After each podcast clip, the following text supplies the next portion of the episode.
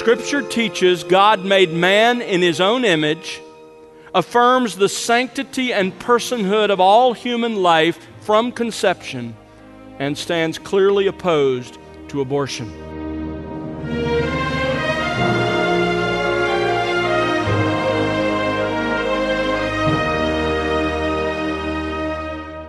Welcome to The Word Unleashed with Tom Pennington.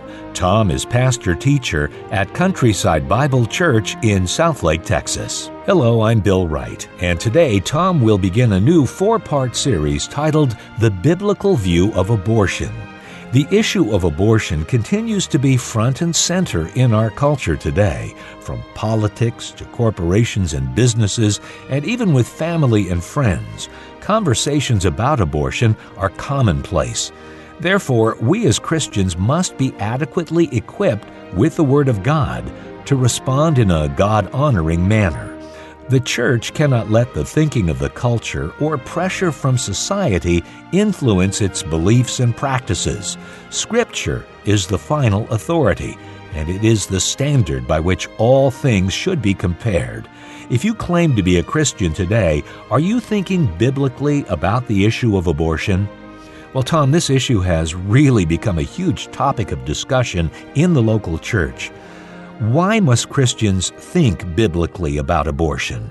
Before I answer that, let me first of all speak to you from my heart if you have had an abortion, or maybe you've encouraged others to have one, or maybe you've publicly defended the concept of abortion, or perhaps you've even performed or helped with abortions.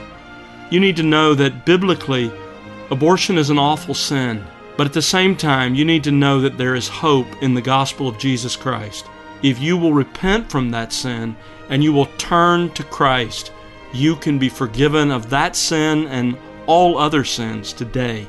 And that's my prayer for you.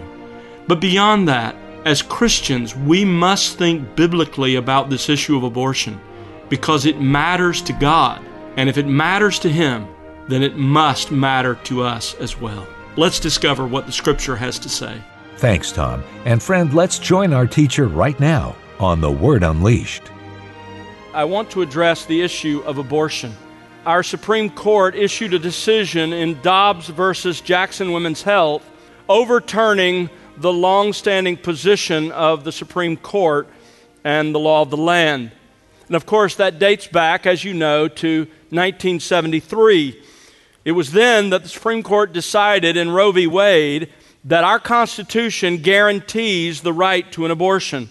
In light of the Supreme Court's decision, it was said, therefore, that individual states could not regulate abortion. In the first trimester, abortions were not to be restricted in any way. In the second trimester, only to protect a woman's health. And in the third trimester, abortion was only to be allowed if necessary for the woman's life and health.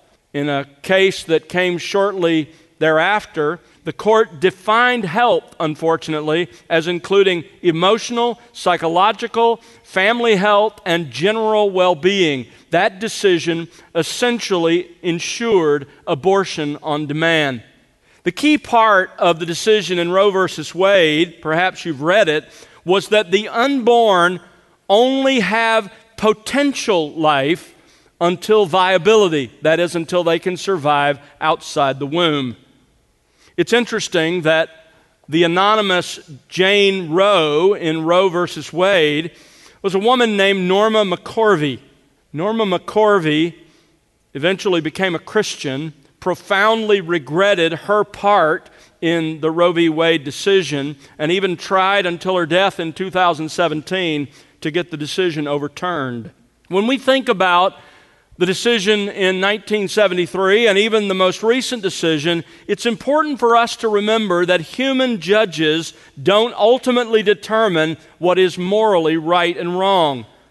Theirs is a delegated authority. They sit in the place of God, hearing the affairs of man and making decisions on that basis. Their decisions are supposed to be based on law and ultimately on God's law, the one who gives them life and has placed them in that place of delegated authority. Moses reminds us that in Deuteronomy chapter 1, verses 16 and 17, talking about the judges of Israel. He says, I charged your judges at that time, saying, Hear the cases between your fellow countrymen, and judge righteously between a man and his fellow countryman, or the alien who is with him. You shall not show partiality in judgment. You shall hear the small and the great alike. You shall not fear man. Listen to this. For the judgment is God's. What Moses was telling those human judges is that they sat, as it were, in the place of God, presiding over the affairs of man, and they were to make that decision as though it were God's decision and not theirs. So, what is on the heart of God when it comes to human justice? I want you to turn with me as we begin this morning to Psalm Psalm 82. Psalm 82. Here's the heart of God when it comes to justice being meted out in a land. Psalm 82 1. God takes his stand in his own congregation. He judges in the midst of the rulers. How long will you judge unjustly and show partiality to the wicked? Vindicate the weak and the fatherless. Do justice to the afflicted and destitute. Rescue the weak and the needy. Deliver them out of the hand of the wicked. And he goes on as this psalm ends in verse 8 to say that God is not merely talking about what happens in Israel, He is the judge of the earth who possesses all the nations. God will hold every human judge, including every judge in our land, the Supreme Court justices included, accountable for the decisions they make. And one of the great concerns of his heart is for those who have no voice, for those who are the weak, the afflicted, the, the needy, those whose justice is easily perverted. God says somebody needs to speak for them, and judges need to be especially sensitive to their needs and rights. As we think about the issue of abortion, the key question for us as believers especially in decisions with moral implications, is what does the Bible say? What does the Bible say? That's what I want us to unpack in the next two weeks, today and next Sunday. But let me start with a summary of what we're going to discover. So I'm going to give you the punchline, and then we're going to watch it unfold. Here's what we will learn together Scripture teaches God made man in his own image, affirms the sanctity and personhood of all human life from conception, and stands clearly opposed to abortion. Let me read that again. Scripture teaches God made man in his own image, affirms the sanctity and personhood of all human life from conception, and stands clearly opposed to abortion. Now, as we begin this morning, let me first of all just speak from my heart directly to those of you in our church family who have had abortions, or perhaps you have encouraged others to have abortions. Maybe you have publicly defended the concept of abortion, or perhaps you have even performed some abortions. Let me speak to you if you fall into any of those categories. As we will learn this week and next, abortion is an awful sin. And we're not going to ignore that reality. Depending on what you knew when you participated in that abortion, one of two things is true. Either you committed an act of murder if you knew that was a life that you were taking, or if you didn't know that because you'd believed the propaganda of the world around you, then you would be guilty criminally of negligent homicide. Those are horrible sins, but they are not unforgivable sins. In fact, if you have repented and believed in Jesus Christ. Let me say that again. If you have repented and believed in Jesus Christ, God credited all of your sins, including the sin of abortion, to Jesus Christ on the cross. And Jesus endured all that God's justice required to be paid for that sin. Jesus paid it all. God has forgiven you now and forever for the sin of abortion. I love the way Isaiah puts it in Isaiah 118. Come now, let us reason together, says the Lord. Though your sins are as scarlet, they will be white as snow. Though they are red like crimson, they will be like wool. If you are a believer in Jesus Christ, today God sees you just as righteous in protecting and defending innocent life as his own son is. You wear his righteousness. So, as I deal with this topic, you don't need to feel any guilt. Your guilt and your sin is gone forever, paid for by the life, death, and resurrection of our Lord Jesus Christ. At the same time, it is important for all of us as God's people to understand what the Bible says about this sin, and that's what we need to do together. There are several crucial facts that we need to understand about this issue of abortion. So let's begin with the first crucial fact the functional definitions. What is it that we're really talking about? I'll use several words. Let me define them. First of all, the word embryo, Webster defines embryo as the developing human individual from the time of implantation to the end of the eighth week after conception. So, until eight weeks, an embryo. Fetus. The word fetus is a developing human, Webster says, from usually two months after conception to birth. So, embryo through eight weeks, and then thereafter, the term fetus. It's also a baby, as I'll use that, as, uh, that description as well. It, it is all these things. The, the child is all these things. Now, abortion is the expulsion of the human embryo or fetus. This word, abortion, by the way, is almost never used of the natural expulsion of an embryo or fetus. Our word for that is miscarriage. Webster specifically defines abortion in this sense like this it is the induced expulsion of a human fetus, we could add an embryo. Megan Best, in her book Fearfully and Wonderfully Made, defines abortion this way it is the deliberate ending of a pregnancy so that it does not progress to birth. End quote. That's what we're talking about. There are the functional definitions that we'll be working with. So today, when I talk about abortion, that's what I'm talking about. Now, the second crucial fact that we need to look at is the historical background. Exactly how has this concept of abortion developed? Let's begin with all of human history. The first historical record of an induced abortion is from the Egyptian Ebers papyrus dated to 1550 BC, about the time of the Exodus when Moses and the children of Israel left Egypt. That's the first historical record of an induced abortion that we have. The ancient world was actually divided over this issue. For example, in Assyria, the Code of Assura, written around 1100 BC, mandated the death penalty for abortion if a woman got an abortion without her husband's consent. What isn't as clear is what it would have been if she had his consent. But it was really the Greeks who ultimately pioneered legalized abortion. Michael J. Gorman writes The Greeks enjoy the dubious distinction of being the first in the ancient Near East or Western world positively to advise and even demand abortion in certain cases. Now, this positive view of abortion came from its two great philosophers, Aristotle and Plato, both of whom favored abortion and infanticide, but they favored them only if they were in the interest of the state. It wasn't about a woman's choice, it was about if it was in the interest of the state, then abortion could be practiced and infanticide.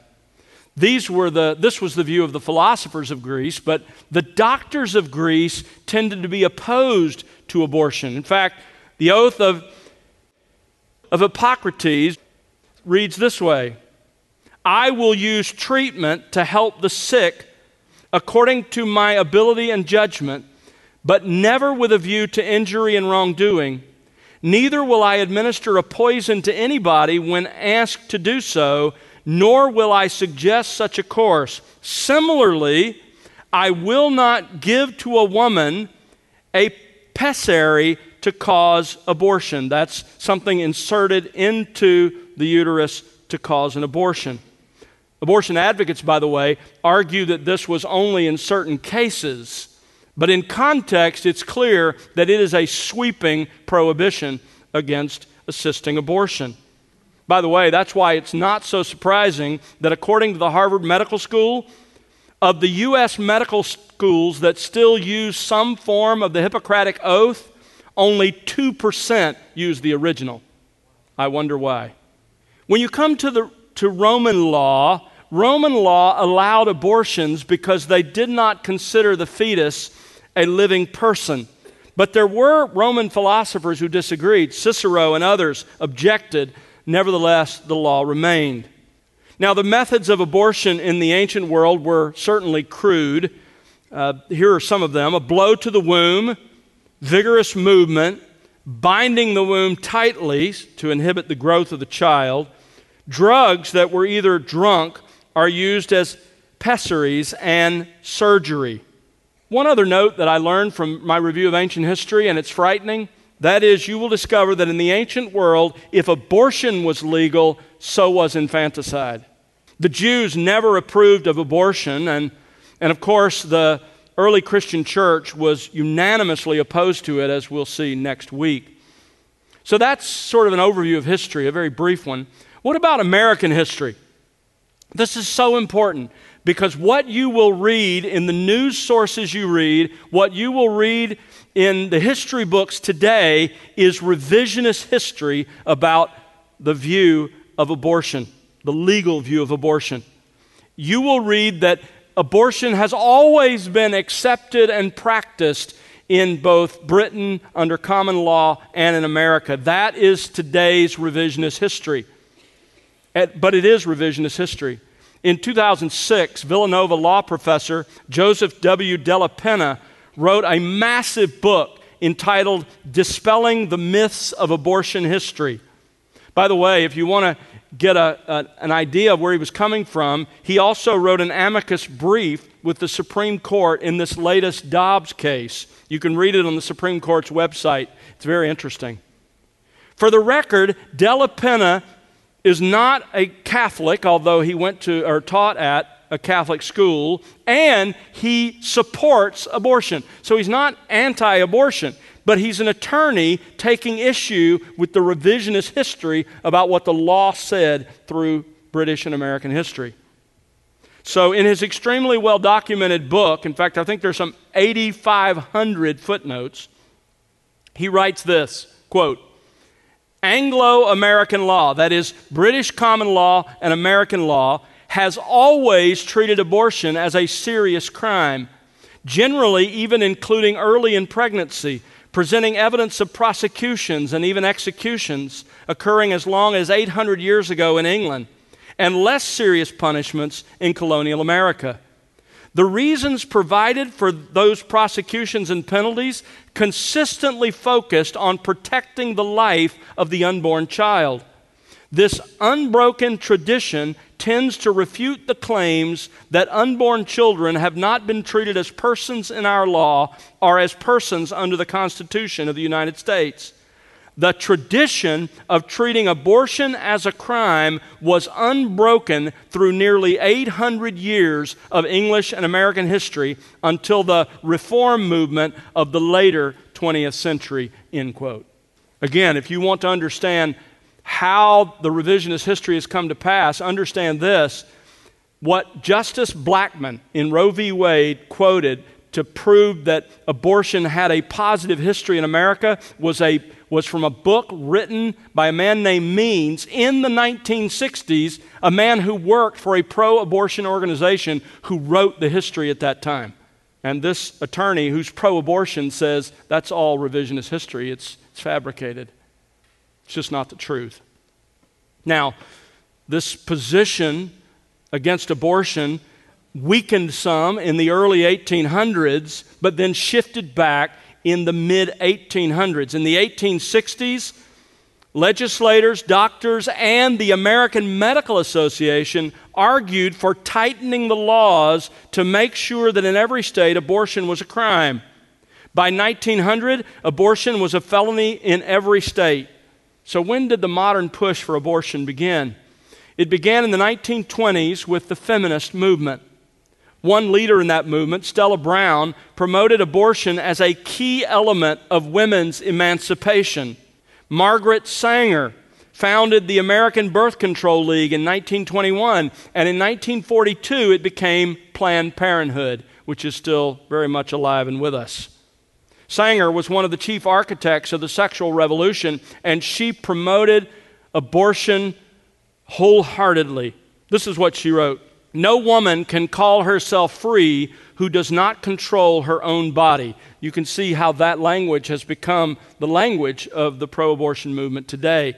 Now, you might say, well, isn't there some truth to that? Of course, there's some truth to that. But listen to another quote that makes clear what she means. The most merciful thing that a large family does to one of its infant members is to kill it, end quote. She also supported eugenics, and some of you are very much aware of that. Now, fast forward as, as feminism takes hold, fast forward to the 1960s. And of course, in the 1960s, that turbulent period, you had the sexual revolution. And out of the sexual revolution, understandably, the pro abortion movement became increasingly widespread. However, listen carefully. Some of you don't understand this. If you're younger, you, you don't understand this reality. Until 1973, until the decision of Roe v. Wade, until that decision was made, 30 of our states prohibited abortion without any exception. 16 states prohibited it except in special circumstances, and that varied rape, incest, and the life of the mother. Only four states of the 50 allowed abortions beyond that. So that's a, a brief history in the United States. Let's move on to a third crucial fact that we need to understand about it, and that is the current expression. What is abortion like now? Well, the abortion industry today is big business. One of the leading market research firms says, quote, the market size measured by revenue of the family planning and abortion clinics industry is $3.7 billion in 2022, end quote. $3.7 billion. It is big business with really expensive paid lobbyists and a lot of PR money that is spent in campaigns across the country to promote their agenda. Now, the reason that it's that large and that profitable is because of the sheer scope of abortion. And this is unthinkable. But since 1973, there have been 63 million abortions in the United States. 63 million. Now, that's a huge number and one our brains don't process very well. So, let me give you some perspective 63 million abortions. One million Americans, one million Americans died in the Revolutionary War, the Civil War, World War I, World War II, the Korean War, the Vietnam War combined. One million died in all of our wars, 63 million abortions. Let me give you another perspective. The population of the six largest U.S. metropolitan areas that's New York City, Los Angeles, Chicago, DFW, Houston, and Washington, D.C. The population of those metro centers, not city limits, but metro centers, the population is 62 million, 1 million less than the number of children that have died in abortion. In other words, you'd have to kill every person in metro New York, LA, Chicago, DFW, Houston, and Washington, D.C. to equal the number of abortions that have happened since Roe v. Wade. It is massive in its scope. So, what about the demographics of abortion? Now, just so you know, I'm not creating a straw man. Let me tell you that I'm going to quote statistics that come from those who are pro abortion. There are two organizations that track abortion data the CDC, the Centers for Disease Control, and the Guttmacher Institute, a pro abortion research organization that was founded in 1968 as a subsidiary of Planned Parenthood. Both of them are pro abortion. The CDC compiles its figures from health agencies in most states. The Guttmacher Institute compiles its figures directly from providers of abortion.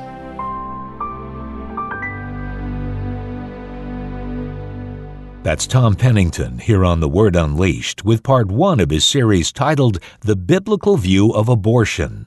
Tom will have part two for you on our next program, and we hope you'll join us then.